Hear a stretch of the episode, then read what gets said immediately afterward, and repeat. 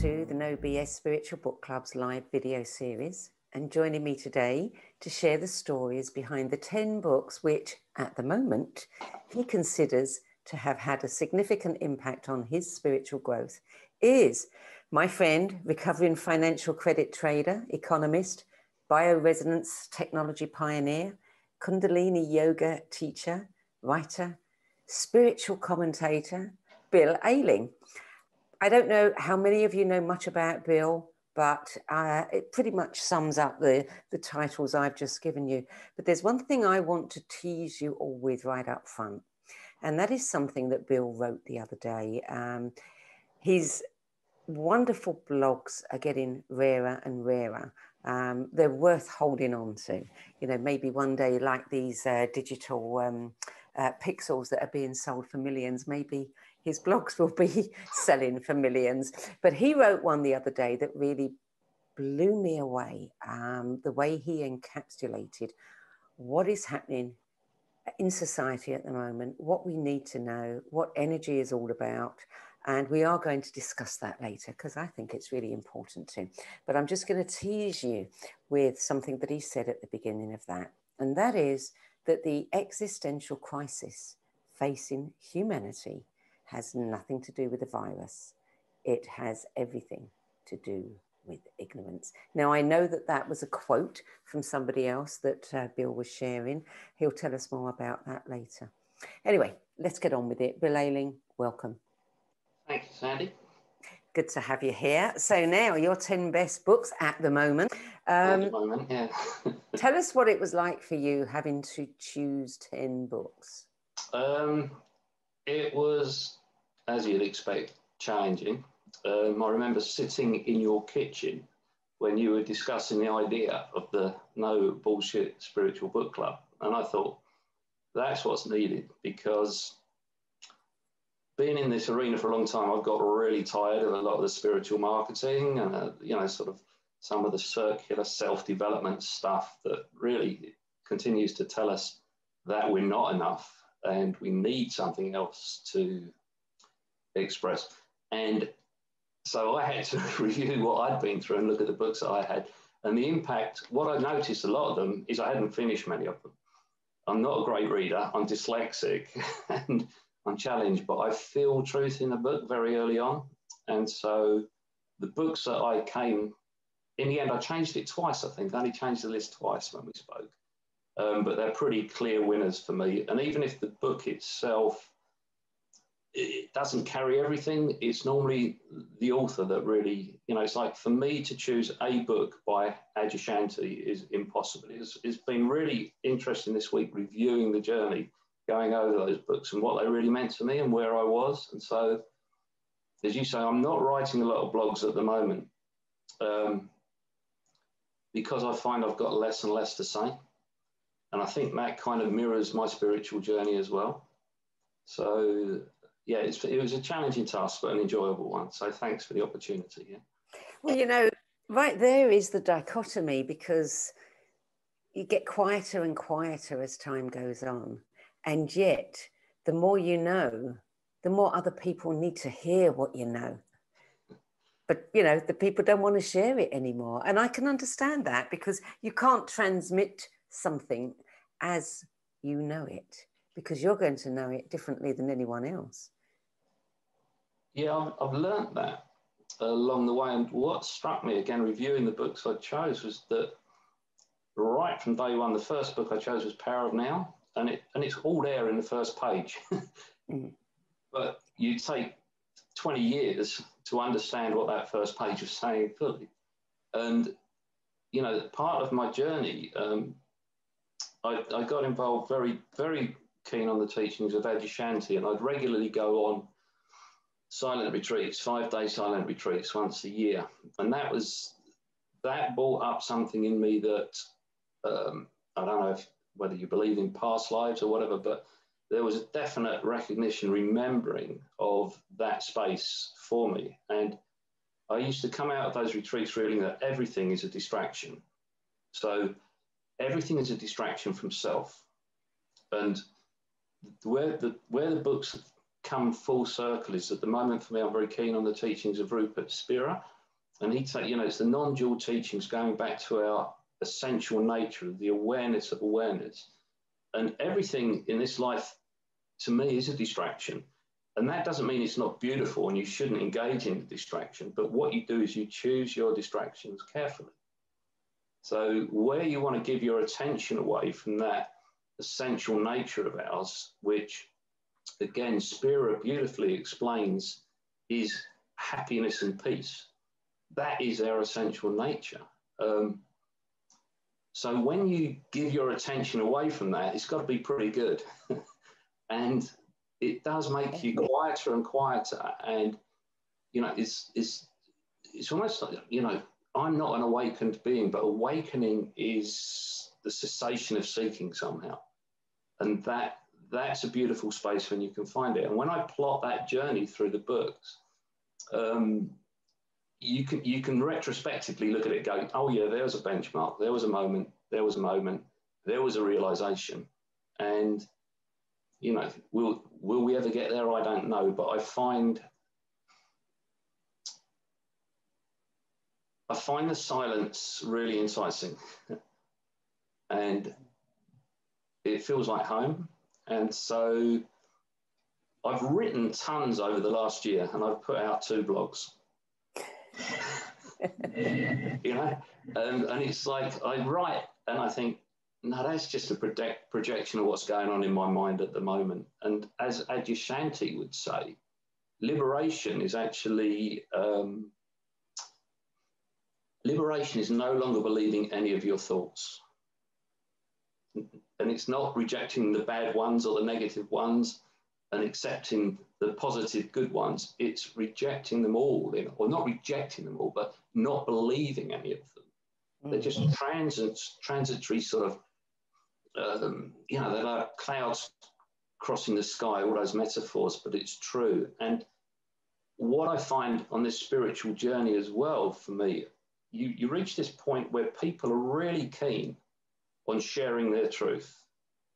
They want to tell you how it is and how it should be. And all they're doing is projecting the crap of their mind on you.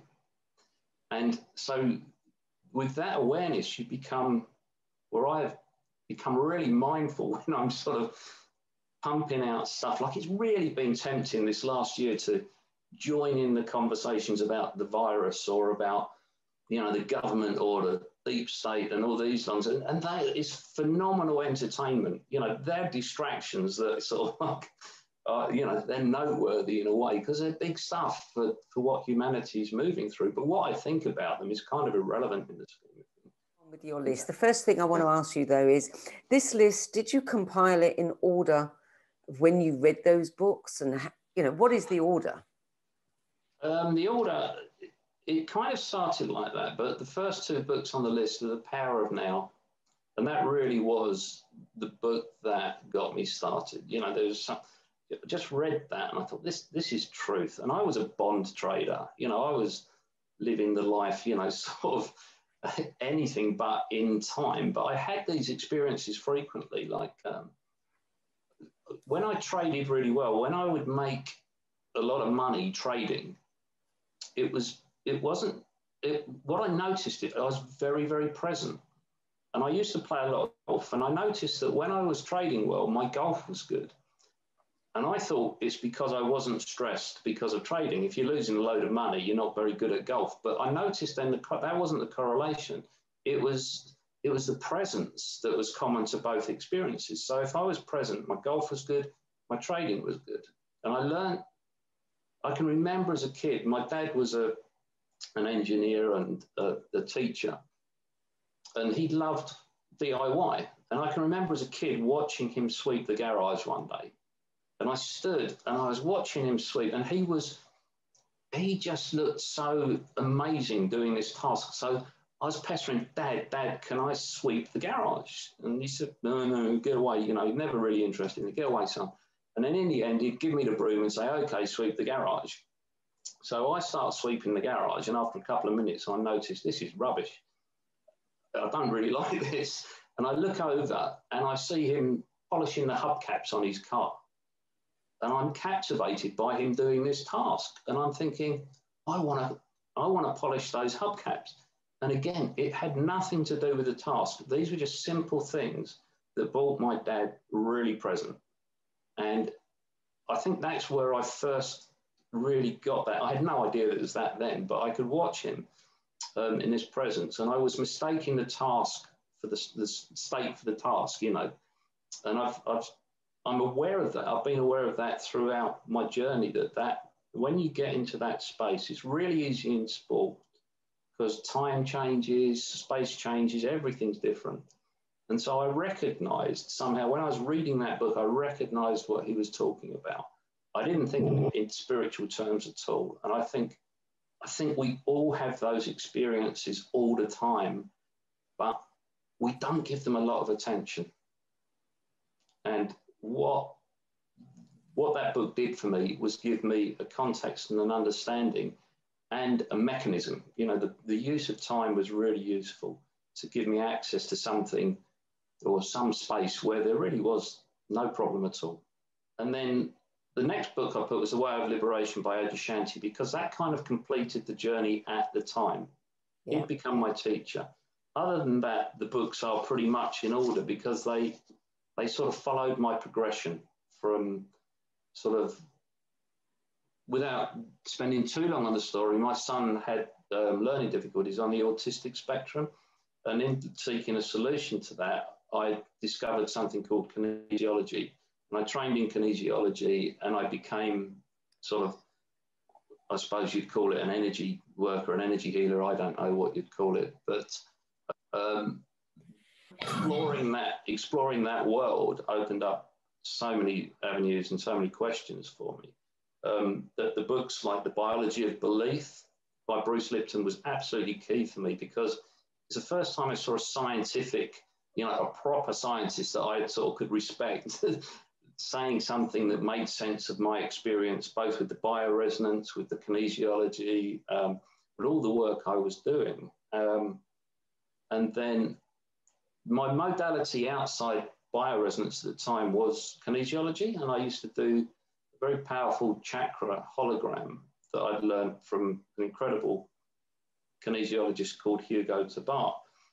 And I was fascinated by the behaviour of the kids and people's behaviour. And then I found Eastern Body, Western Mind by Anodea Judith, which describes It, it blends the psychological aspects of the characteristics of each of the chakras with the energetics and the physiology as well. So suddenly these, all these worlds were converging. And I started to understand the nature of energy, how it impacts our physiology, our behavior, um, our psychology. And, you know, the work, you know, again, the work that I really, you know, really enjoyed was going deeper than, you know, this, again, this is the spiritual bullshit, you know, people going, oh, your chakras aren't open. It's a stupid phrase. It means nothing, you know. It's, you go, well, okay, talk to me about my chakras. And, you, you know, the work I was doing was looking at chakras in terms of over energy and under energy and yin and yang. So what is the expression of each chakra? And you could look at, um, you know, you could, you, for example, if you look at the root chakra, somebody's identity, if they've got an over energy in the yang, so they're, they're really trying to enforce their identity upon you. That's the fundamentalist. That's your guy who blows himself up with the bomb, you know, and you could, you can sort of go up and look at the heart chakra, and an under energy in the yin is, is the cold fish who can't receive love, you know, so you you could pick out people's characteristics. And it, I became fascinated by this because with the kinesiology, I could look at someone's physiology and see which meridians were operating. And so you could look at someone's posture and tell something about their psychology. Then you could look at their chakras and you could almost describe their personality. And it was, you know, to me, this was just like every discovery was wow, wow, wow. Um, and just, it just pulled me, you know, it just fascinated me and I got totally absorbed in that world. But again, I, I sort of was beginning to notice the problems most people faced were just one of dissatisfaction. and resistance to what's actually happening um, in their lives. And so I kept going back to the presence that Eckhart Tolle had spoken of, and um, trying to sort of connect the dots with those. And my absorption in the world of uh, the, the, where my, the field I was working in with was with the kids, okay? I was working with kids with autism, with learning difficulties. And we were using bioresonance system, and the person I was working with, Tracy, had this download one day, and she said, this system isn't remedial, it's like oxygen, and it's a new paradigm. And that posed a real problem for us, because we were working with kids with learning difficulties, and we had a system that was not remedial. So everyone was coming to us with their kids saying, basically, the energy was, my kid's broken, can you fix him? And we sort of looked at that and said, we've got a challenge here, which is sort of leads back into my dislike of the spiritual marketing, because, you know, it's like become enlightened and you'll be happy. You know, it's something you're lacking, always something. We can offer you this, the law of attraction, you know, what do you want, the big car? You know, it's always rooted in dissatisfaction. And we saw these kids, and the more I worked with them, I saw that there was no problem with them at all. The problem was the way we were perceiving them. It was our own dissatisfaction, our own discomfort that they were showing back to us. Um, they were reflecting who we were. And again, this is another rabbit hole to go really down. But I noticed the parent, parents would bring children along to see us. And by that time, my practice was just presence, really. And they'd bring kids along and they go, oh, we're really worried. His behavior is really difficult. We'd say, don't worry, just come along. And the kid would sit with me, and Tracy would take the parents to show them the bioresonance. And if you could get presence, the kid would just totally calm down, and they'd walk out and go, what have you done? What have you done to him? I said, nothing. I'm just present with him. And I saw that our work then was nothing to do with the kids. It was just trying to get parents to get present with their children, lose the expectation of how they should be, and become present. And so the, there were so many twists and turns in this journey, but we, we were confused by our own conclusion that there's nothing wrong with these kids. And then we found a book by Susie Miller, um, Awesomism. And I remember Tracy saying she found that book and she was going to France um, on the on the uh, shuttle, the Eurostar. And she she was reading the book from Paddington down to Dover or wherever it goes through. And she phoned me before she went in the tunnel, and she's in tears. She said, this is it, this is the book. This is explaining what's going on. And so that was a big stepping stone for us, because it is an, an evidential piece of what we were coming to realize about the kids. There was something more going on with them. And they were the canaries in the coal mine. And again, that opened up another wormhole for me, because I had to look at this dimensional reality stuff. You know, what is this? Where are these kids? What does that mean? Who are they? You know, how do we use that? And so that was that was a huge stepping stone in the journey as well. Um, and so I was, I was pulling together these pieces. Another book on the list is The Field by Lynn McTaggart. I don't particularly like that book, but it was really useful, because I'd get parents coming in and saying, this stuff can't work. We were doing remote treatment with a bioresonance computer that made no sense, even to us, if we were honest. But we were, we were getting evidential changes in many factors with the kids, including I Q. And The Field just gave a little bit of substance that I could give to these dads, in particular the dads, um, to...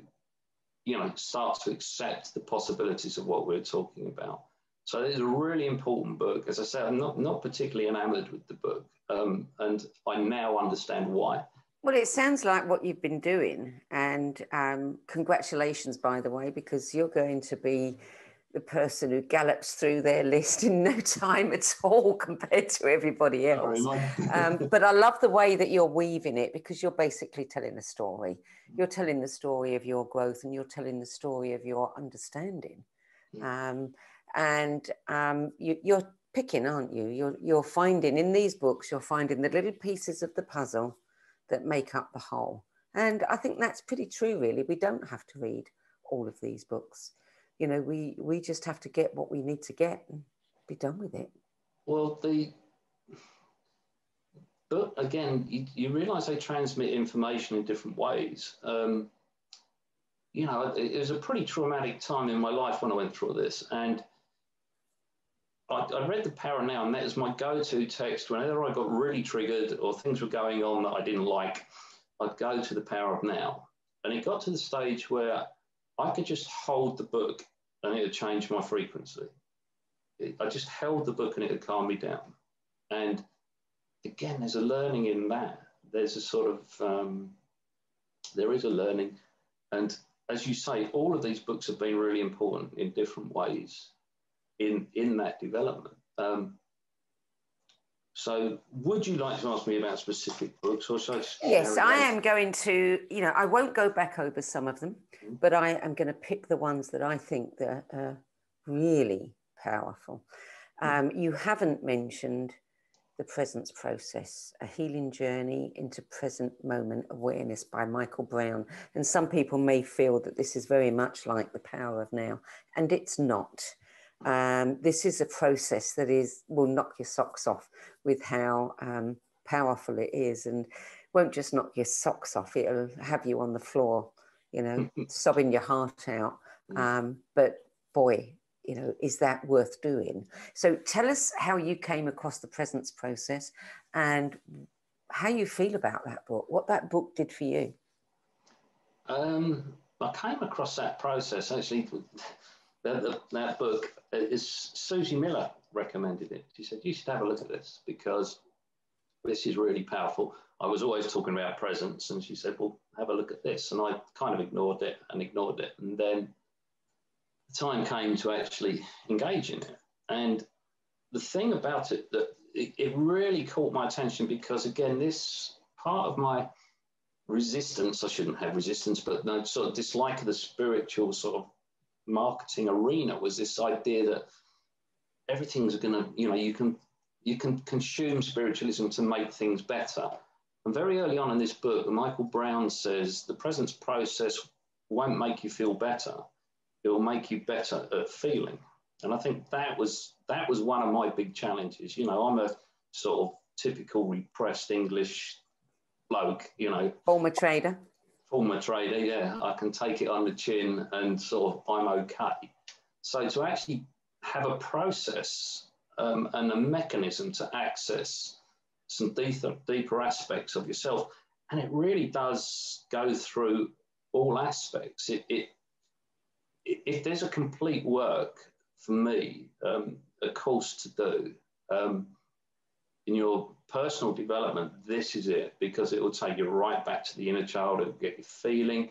It, it, it introduced me to breath work. I didn't know it was introducing me to breath work. And any people who've done my yoga class on a Sunday night know that it's largely breath work now, you know. Um, and again, I didn't, the beauty of all of these texts, I didn't really understand them at the time.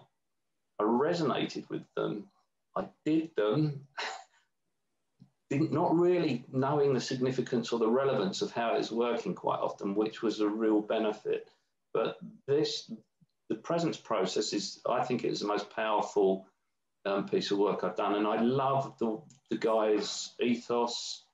Um, and he says in the book, he said, don't recommend this book to someone else. He said, they'll find it themselves if they need it, but don't recommend it because you're just serving yourself. You're trying to make your external better, you know, you're trying to make someone else okay. And he said, if you're using this book to try and change so that you can save a relationship, he said, you know, put it down now.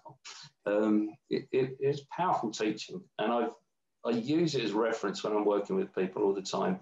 And despite his advice, I still recommend it to certain people, not everybody, um, but certain people I will. Yeah, it's a it's a very simple book, and he says himself, you know, sometimes you don't even need to do any anything that he says in there. Just reading it is enough, yeah. and it yeah. is, and it is. Well, it offers um, the opportunity to to just read or do the process, and it's yeah. great. the interesting thing about the author, Michael Brown, is that, you know, this body of work that he developed, uh, unlike many others, he just gave it out to the world and walked away. Yeah. Didn't want to turn it into training and certifying people, you know, to be presence process practitioners or whatever. Just, here you go, guys. It worked for me. And yeah. It takes a lot of uh, guts to do that. Yeah. Yeah. We, I mean, I remember another book that could have, I can't even remember the title, but I think it's a guy called Bruce Wayne. And he sort of described his spiritual journey and then wrote the book and then just went and made films. You know, it was like, and, and it's, I understand that. It's like, follow your passion, you know, don't, certain people are here to teach and communicate this information. There's no doubt about that. But sometimes the realization is, I'm just going to go and live, you know. Mm-hmm. So you mentioned um, Susie Miller's book, Awesomism, A New Way to Understand the Diagnosis of Autism. And I know that book has changed many, many people's lives, including the parents of many children on the spectrum.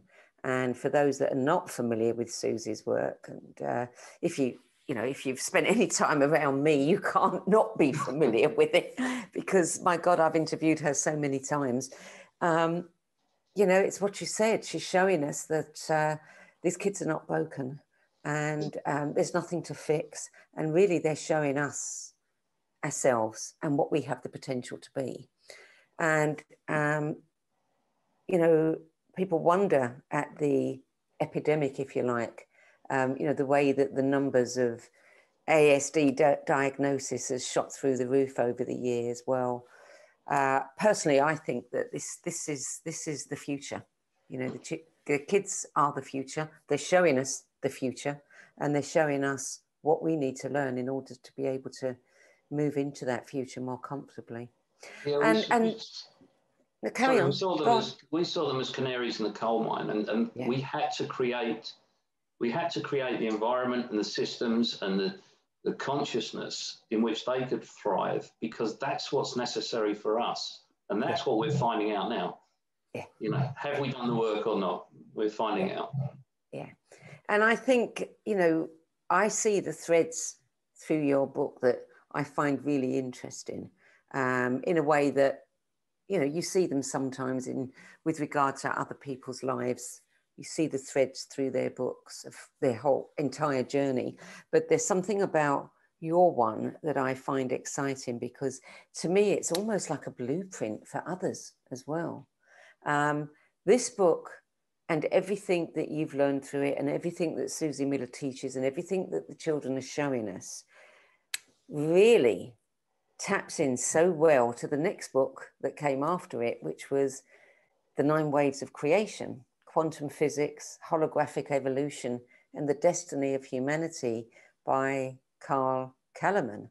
Um, and his trilogy of books, uh, I think, are a phenomenal trilogy. So tell us about your response to The Nine Waves of Creation, especially moving on from what you had learned through Awesomism.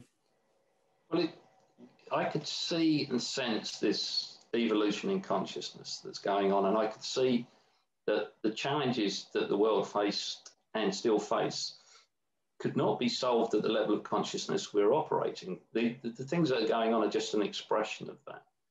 And, you know, again, that spiritual community, you know, books about two thousand twelve and this is going to happen, this is going to happen, the world's going to change.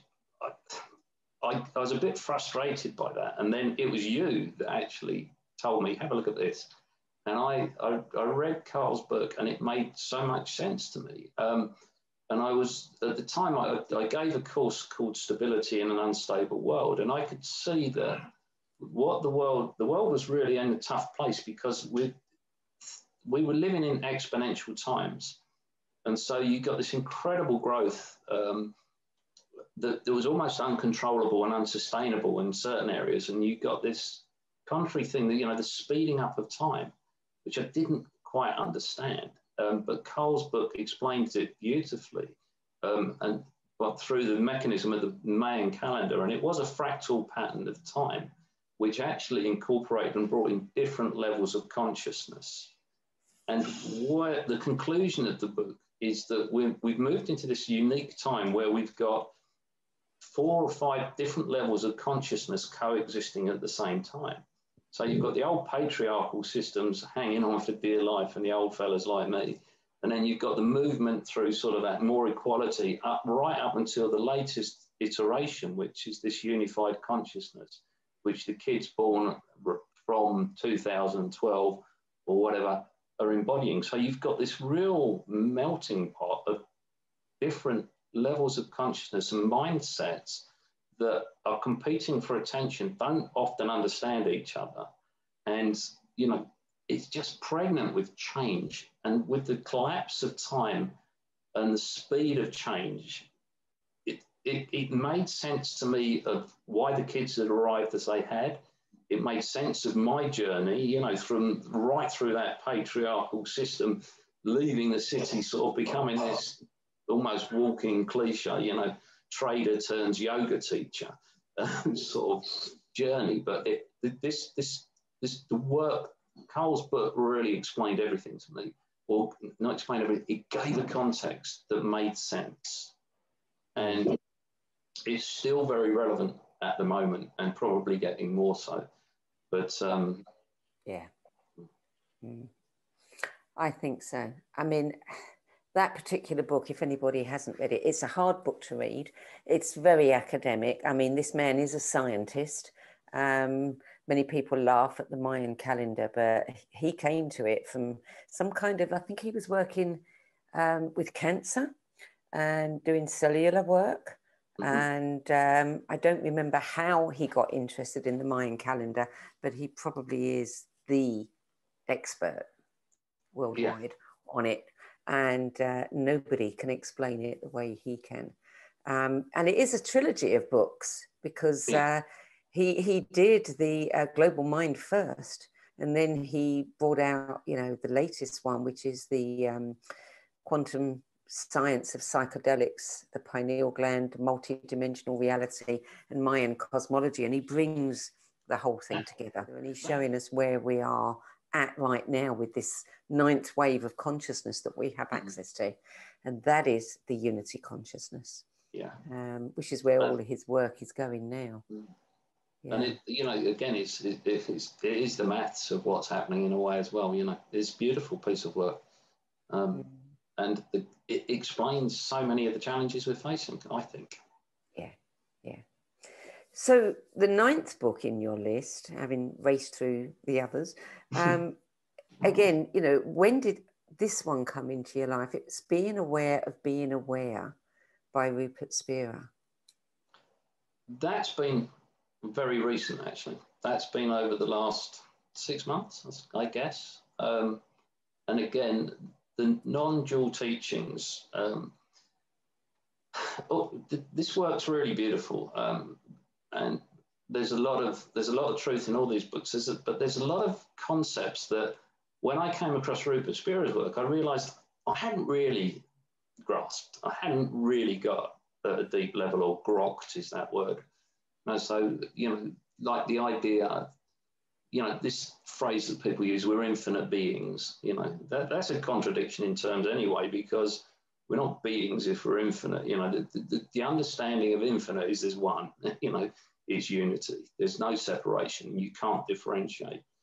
And Rupert Spira describes that process of how awareness divides itself into individuated consciousness. And then the problems that evolve in our world come from a belief that we are that separate consciousness. So we lose touch with our, uh, our true nature, which again is no different to what Eckhart Tolle was teaching. It's no different to what Adyashanti was teaching, but there's something in the Rupert Spira teachings and his meditations that have really, really simplified this process for me.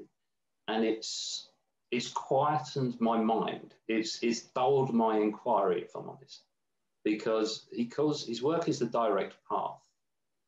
And it's very accessible, very experiential. Again, this is, this is one of the, the really important things for me in all of these. You know, the thing I loved about Adyashanti's teaching it was teaching from experience. And there's not many people been to where he's been um, in those realms. And you can feel that authenticity and that truth. And there's a lot of people sharing a lot of information that does not come from experience. And what Rupert Spira's work does for me is it, he makes it very, very available, very, very experiential. And it gives you a taste of enlightenment. And I, I wrote a blog once called Enlightenment is Born. And really, that's the essence of it. Everybody wants to be, they want God to explode into your room and announce himself and tell you that you're the most important being on the planet. And you want to see all weird stuff going on and all those spiritual experiences. But the truth is we're all enlightened, but we just don't pay attention to that aspect of ourselves, our true nature. With, you know, as I said with my Adyashanti experience, we live in a phenomenal world with the most amazing distractions, and it's great. But every now and again, give attention to the awareness that is aware of those distractions, and you'll find something much more profound, much deeper, much, um, much more fulfilling. And Spira's work, I, I, how I've come across it, I don't know, but it's really, um, it's really deepened my understanding just at the right time. It's, it's a beautiful, um, it's a beautifully simple way of connecting to the truth of our nature, our true nature. Your journey has led you to the work of Keshe, mm. and that's your tenth book, The Universal Order of the Creation of Matters by Keshe. Would you like to explain who Keshe is and what he's been doing and why you're so interested in it? Okay. I came across Keshe years ago, it must have been two thousand ten, and I looked at this guy and I heard what he's saying. And the first thing that caught my attention about Keshe was not the claims that there's free energy, technology, you know, healing machines, all this. What he, he was talking about world peace and what, what was necessary to bring about peace on earth.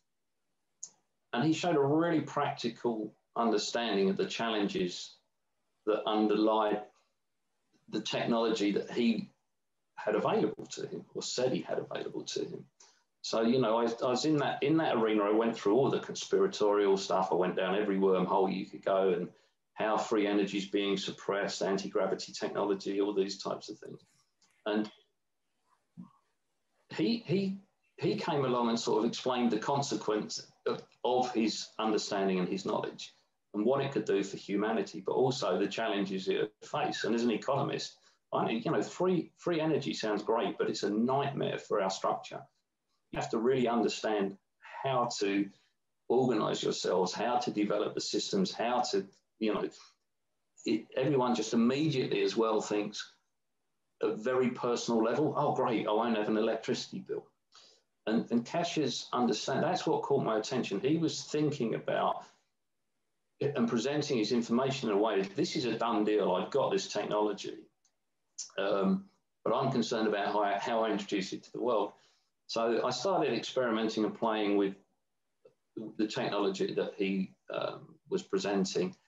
And what the, the deeper I got into the understanding of Keshe's science was the more parallels I could see between the teachings that I've been following, and particularly of late, and it's what the blog you referred to earlier on about, is there's an exact parallel between what Spira is saying and what Keshe is presenting. And they probably not recognize their own teachings in each other's work in a bizarre way, but to me, they're just, they're just synonymous, they're the same thing. But one, and, and the beauty of Keshe's work is Spira's, that space that I talk out that Spira allows us to go to, our true nature, our essence, it's kind of non-experiential, it's strange, you know, it, it's the absence of experience almost in a way.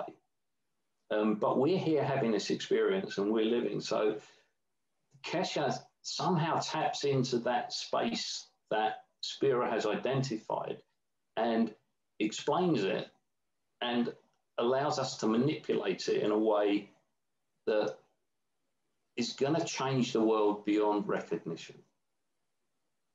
The problems, the problems that we face, you know, this is the, the blog I talked about was, was the word ignorance is a tough word, but I chose it deliberately because we are ignoring the truth of our nature. We're ignoring, we're ignoring our experience, if we're honest, because we're identifying with our objective reality as opposed to that aspect of us that experiences it. And our truth is the awareness, you know, as um, Spira's book is called, it's Being Aware of Being Aware. And he's, you know, rightly says that's where our happiness and peace reside.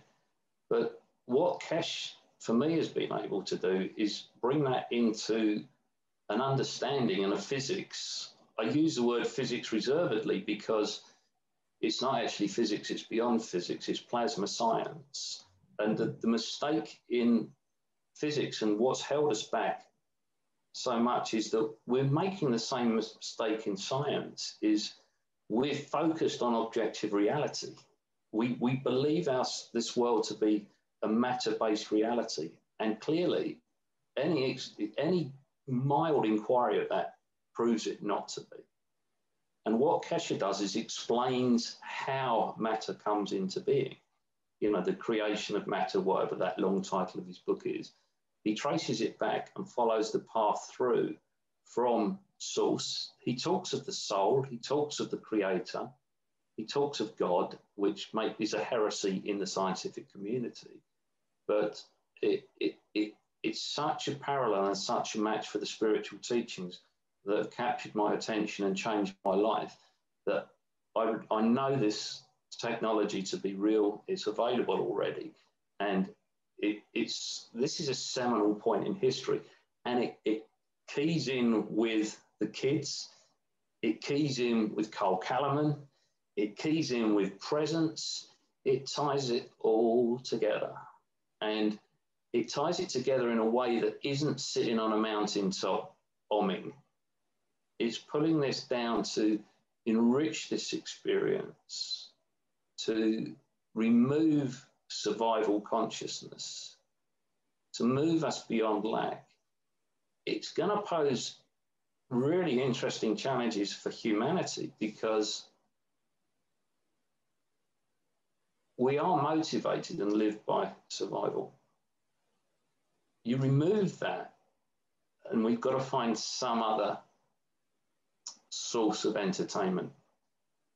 My former fiance once said, and uh, this has stayed with me ever since, that man is a problem-solving animal, and if you take away his problems, he doesn't know what to do, so he has to create more problems.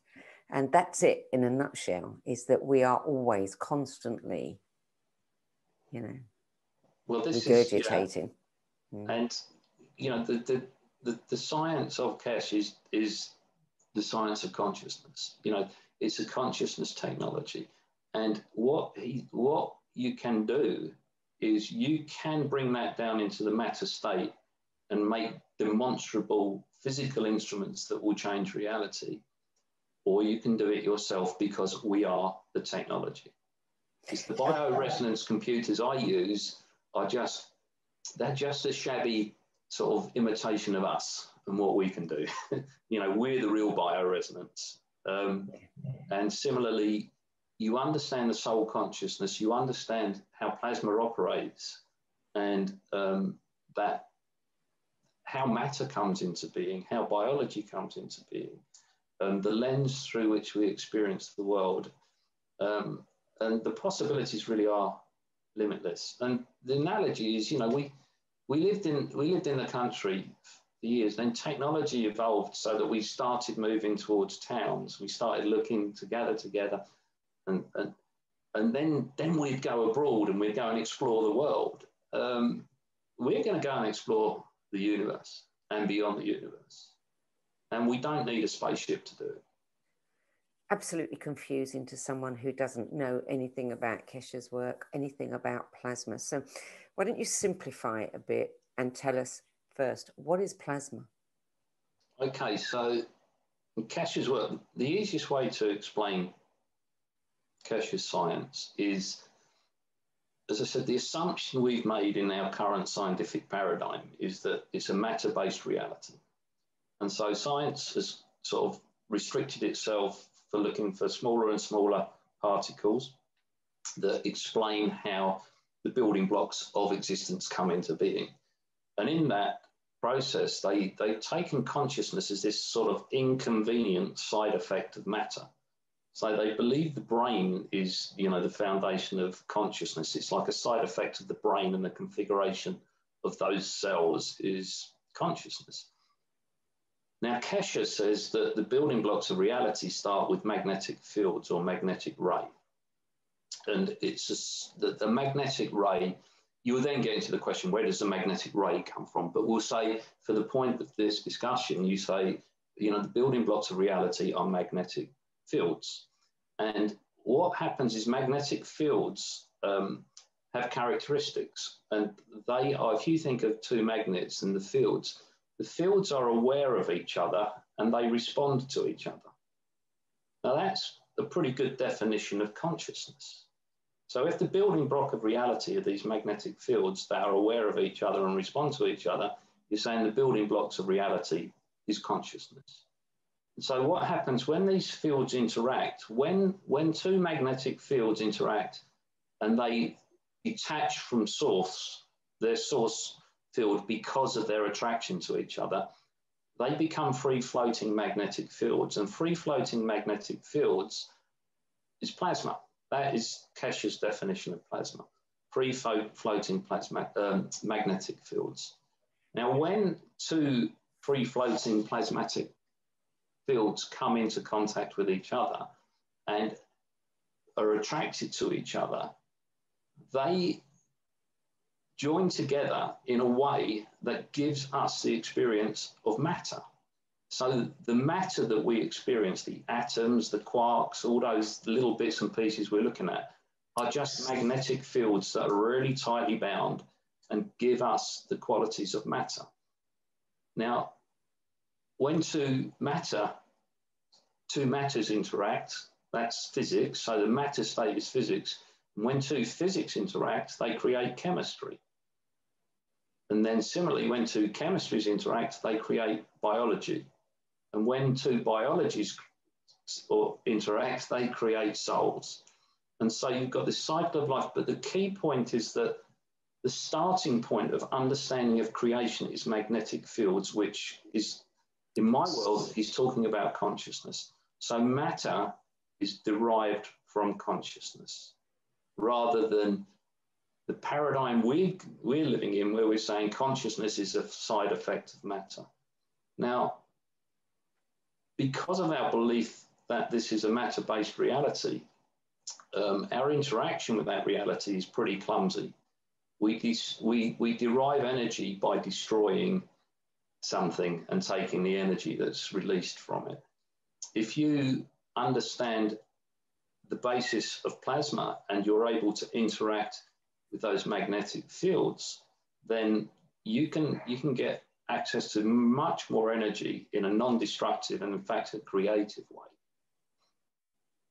Another key point, and almost the key point about Keshe's science, is the law of interaction of those plasmatic magnetic fields, and what those what those fields, the way they interact with each other, is that the stronger field will always try to feed the weaker field to create balance.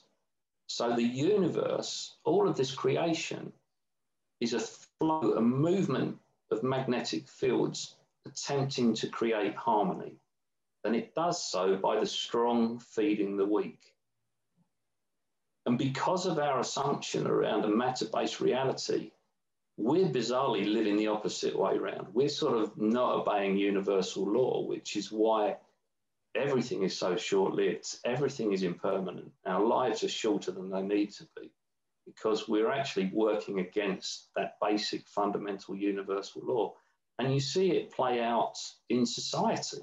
You know, this is the things that are going on at the moment. Um, you know, the strong, the strong aren't feeding the weak. They're feeding on the weak. Um, and you, you've got this unsustainable imbalance in the, the energetic flow of this place that will inevitably come to an end. But when you start to move in harmony with the plasma and with that understanding, and it goes back to Spira's work, because ultimately everything derives from the same field. We are one. And the, for my, my realization through this work is, you know, what's our purpose on this planet? What's our purpose in life? And for me, it's to realize that truth, to move back to that universal truth and understand our true essence, our true nature. And that is that we are consciousness, and we're expressing in a physical state, in a matter form. And it's, it's the same as Spira concludes, is we are awareness. That's our true nature. But what Keshe's work gives us the opportunity to do through the understanding of the fundamental nature of reality is it allows us to have a different relationship with that um, reality at, at all levels, at the matter state, at the sort of um, the plasmatic state. And the, the other important point from Keshe's work is that the soul, Um, our soul is plasmatic. It's contained within the body. And the opportunity is to actually contain the body within the soul, reverse that flow. And when you see these pictures of Christ with his halo and the light around him, what that's demonstrating is that his soul is actually holding his body rather than the other way around. And that That moves back into um, universal law, and it's, it's the shifting consciousness that is inevitable and is necessary at this moment in time. So how, how does somebody, you know, it's one thing to hear you say this and mm-hmm. we agree, yes, makes a lot of sense. But how do we actually attain that? How do we get that, know that in an ongoing way? Well, in the past, we've done that through spiritual inquiry. You know, these stories of the Tibetan monks disappearing into rainbow light, what they're doing is realizing the soul. They're, they're becoming plasmatic. We do it every night when we dream. It's what near-death experience is. We live, you know, we become, the soul is released, we become, our experience comes from the soul. So traditionally, it's a journey of spiritual inquiry. We do it when we die immediately anyway, you know, that's the other release. But as Eckhart Tolle said, you know, the secret of enlightenment is to, to die before your physical death. So you die to the ego, you, you, you die to that level of consciousness. And you come from a soul level, a soul orientation, and you live from there. What Keshe offers the opportunity of, and I, this is what we're going to see emerging soon, is the physical technology that allows us to connect directly into the soul. It's almost an enlightenment machine, if you want. Um, and that sounds crazy. That sounds far-fetched. But um, it's a very simple process if you know what you're doing. I've had a, I've had a mild experience of that, um, that technology about two years ago um, in a conference, and sat in an early version of what's called the enhancement unit. Um, and this technology is real, it's now, and it's going to offer something that... Is it a bypass or a shortcut to enlightenment? it will change, it will change the behavior and the behaviors and the lack. You see, the when you understand plasma and the nature of how even our body works, we don't need to consume food anymore. You can feed off plasma. Um, we don't need to drink. You can, you can get all you need from plasma. Um, and again, that sounds crazy, but that's, that's where we're moving. And the, you know, it's like the free energy device. It's like, how do we get free energy? You just take, take energy from plasma, and there's, there's more of it than we know what to do with. Well, and how do we get plasma? How do we get plasma? You, what you do is you create the fields. You, you play at the level of plasmatic fields as opposed to trying to destroy something for energy. So take, take for example, the virus. The virus is an energy pack, and the virus um, is looking to exchange energy with the cell. It's not malevolent, it's not bad, it's just following the, the plasmatic laws, you know? And so it's trying to, um, it's trying to, funny enough, feed energy into the cell, and it sort of goes into that cell as a result. And so the plasmatic solution is that, is you create a field that is the same as the cell, and you put it on the skin, and the virus will feed the plasma rather than the cell, because the plasma, if you make it a weaker field, will attract the energy, you know, the attention, if you like, of the virus. And it's understanding that flow of the strong feeding the weak. So when, when scientists at the moment are trying to create nuclear fusion, they're, they're creating these really powerful magnetic fields that's trying to force stuff together and pull it apart. The truth is you need the opposite. You need really, really weak magnetic fields and the same field strength that require that the atom will feed the field, feed strength, it will feed the weaker. So it will release itself and release energy as a result.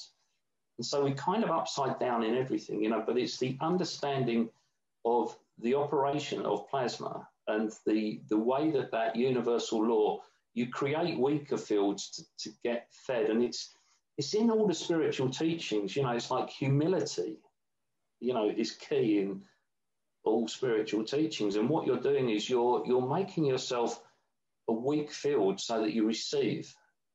Yeah, does that make sense? you... no, no, it doesn't make sense to me. Um, explain that one. Humility. I'm, well, humility. If I'm being humble, I'm making myself weaker. You, if the humility is a weak, a weak field, you you give out, um, and what happens is to create balance. The energy will feed you, okay? So like God is the ultimate in humility. And so what happens, he just gives out and gives out and gives out, um, and loves us so much and feeds us so much that we feed him back. And we're trying to create a balance, an energy flow. I'm not explaining this well at all. I'm, I'm, I'm not grasping this. No, the, um, well, okay, so the, the easier one is the virus, okay? So what happens, the virus is an energy pack that's a match for the cell. And, but what happens, it's trying to feed energy into the cell, and in so doing, it takes over the cell. So what we've got to do to draw the attention of the virus, we create a replica of the cell or a similar field of the cell, but is a much weaker field strength. And so the virus, will, its attention will be drawn to the weaker field strength. So it won't bother with the cell, it will move away. And this is the way that Keshe and his technology has been dealing with this virus. Um, so you're playing with field strengths and magnetic fields as opposed to the physical matter-based reality where we go in and basically the, all we know how to do is to destroy something to release energy or change its physical structure. It's really clumsy. It's really clumsy. Well, give me an example of how I could create my own plasma. How you create plasma is the same way that um, is the same way that um, life is created on Earth. And you can create plasma by simply, you can get a glass, where's that camera?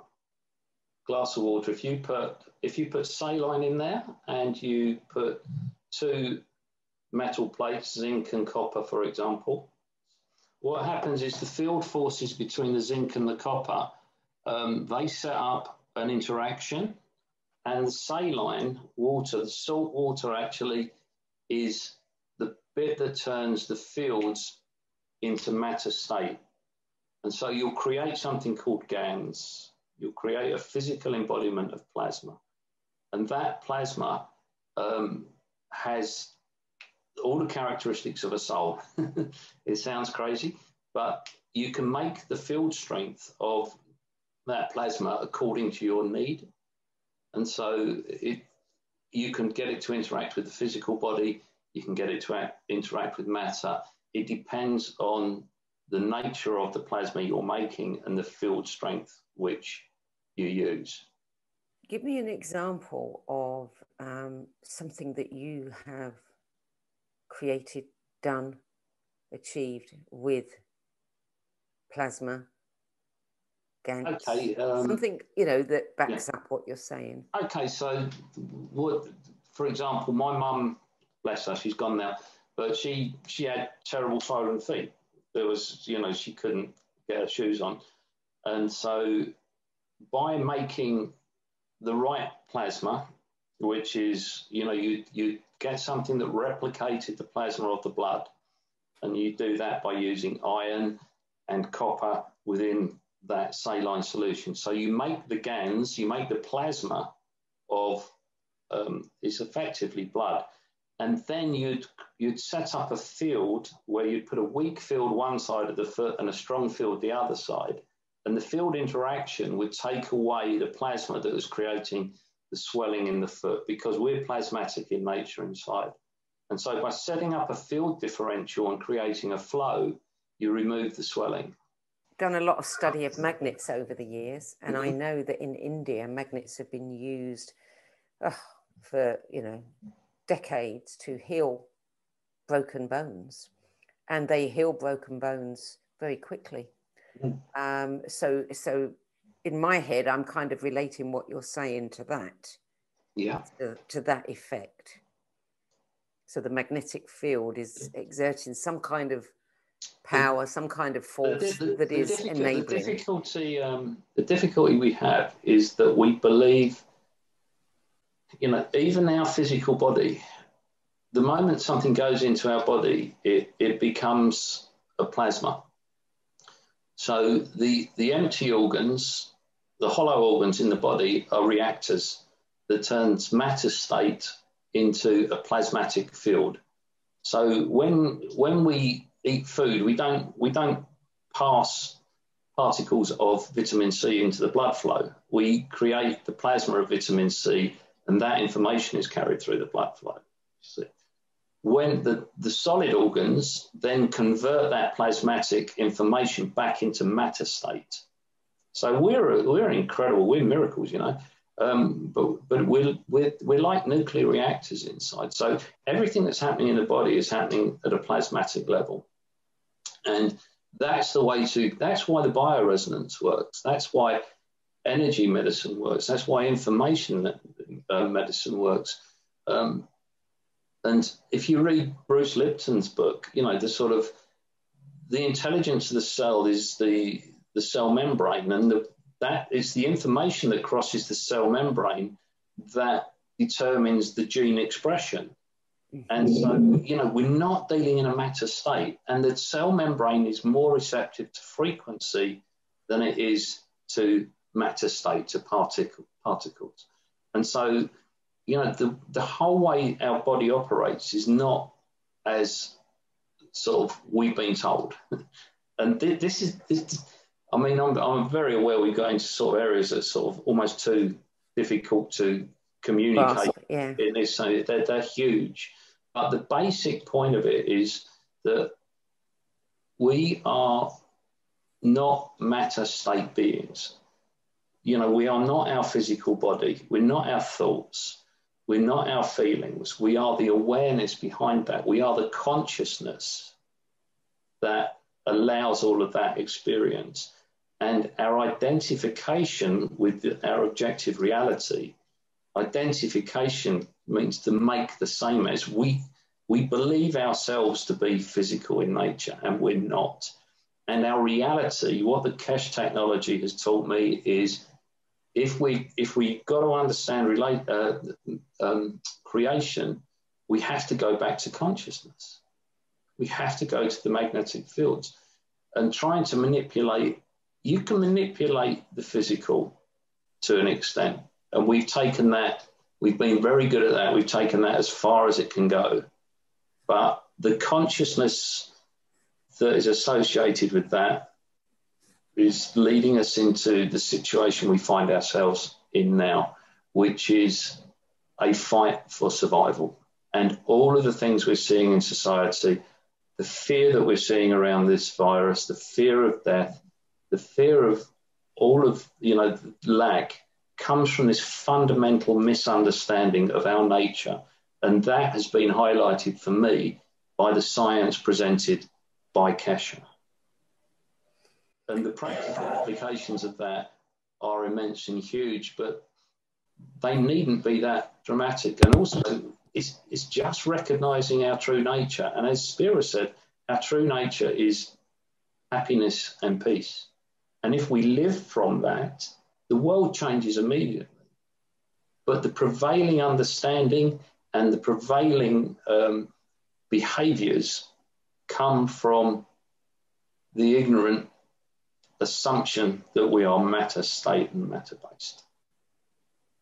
Well, you just hit the nail on the head there, the happiness and peace part, because, you know, I just want to read the end of your blog, which is basically saying what you've just said.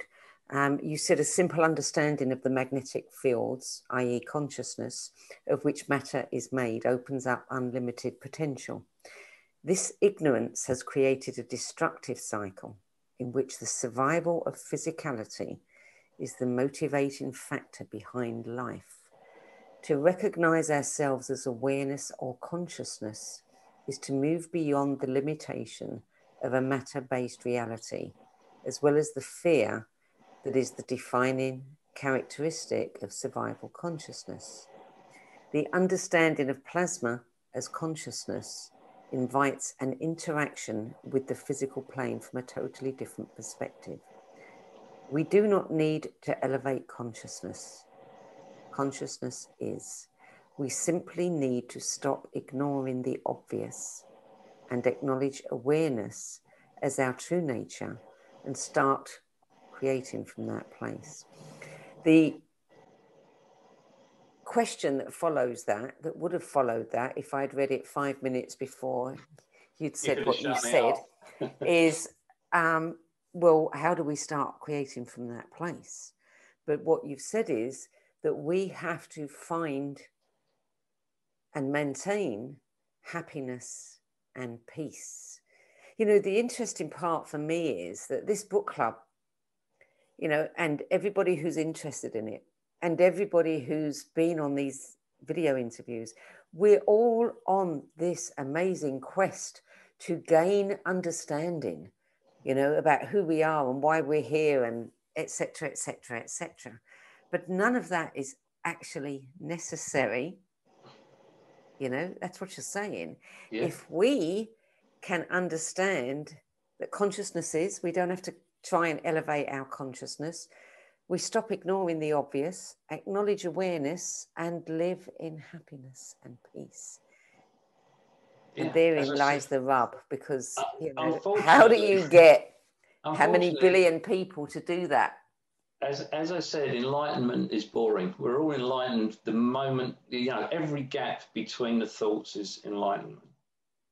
And we just don't give that attention. We don't give that our attention. And it, unfortunately, you know, the, the, I think most people have awakening experiences through trauma. And yes. What trauma does, if you think what a trauma is, is it tears apart your view of reality. It tears about apart what should be, to such an extent you can't cope with it. And what the world is going through at the moment is a trauma. It's got to wake up. This is, life is, you know, that, that universal flow is beautiful. All the crappy things that happen in our life are just the universe loving us so unconditionally. It will give us anything it can to awaken us to our true nature. And it will, it will kill the physicality to waken us up to that reality, because it's just a flow. It's just this beautiful balancing flow towards harmony, and our resistance to that is where all the suffering lies. Um, our opinion of how it should be, um, as opposed to what is, and that state, as I say, enlightenment is boring unless you abide in it, because within that space, there is an intimacy beyond anything you'll experience through the mind. And was it Dogen said, you know, he craved intimacy with ten thousand things.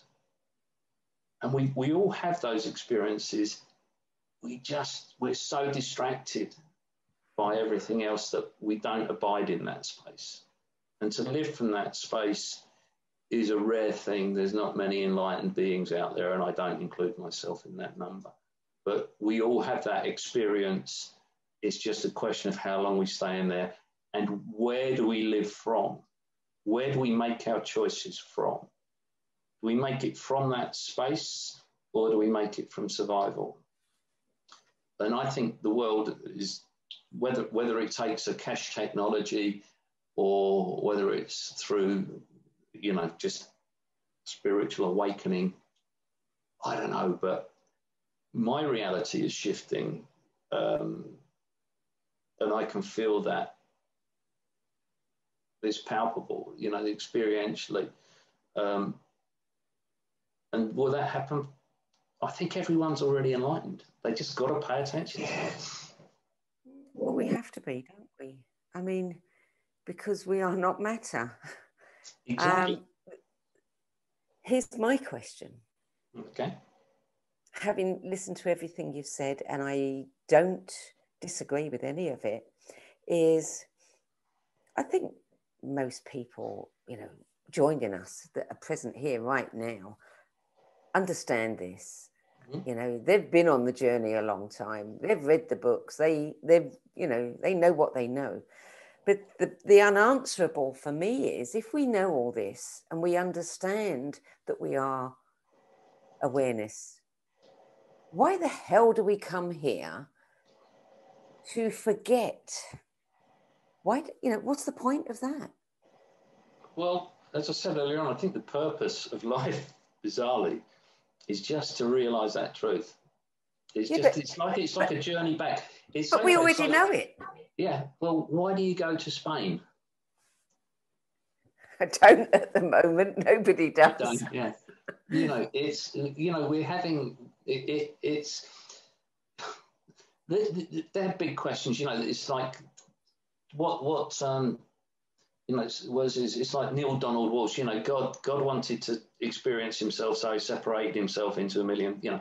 It's that kind of idea, you know. We localize, you know. It's like the field has, we're we're a disturbance in the field, and the reason for that disturbance is that it's the only way the field can experience itself.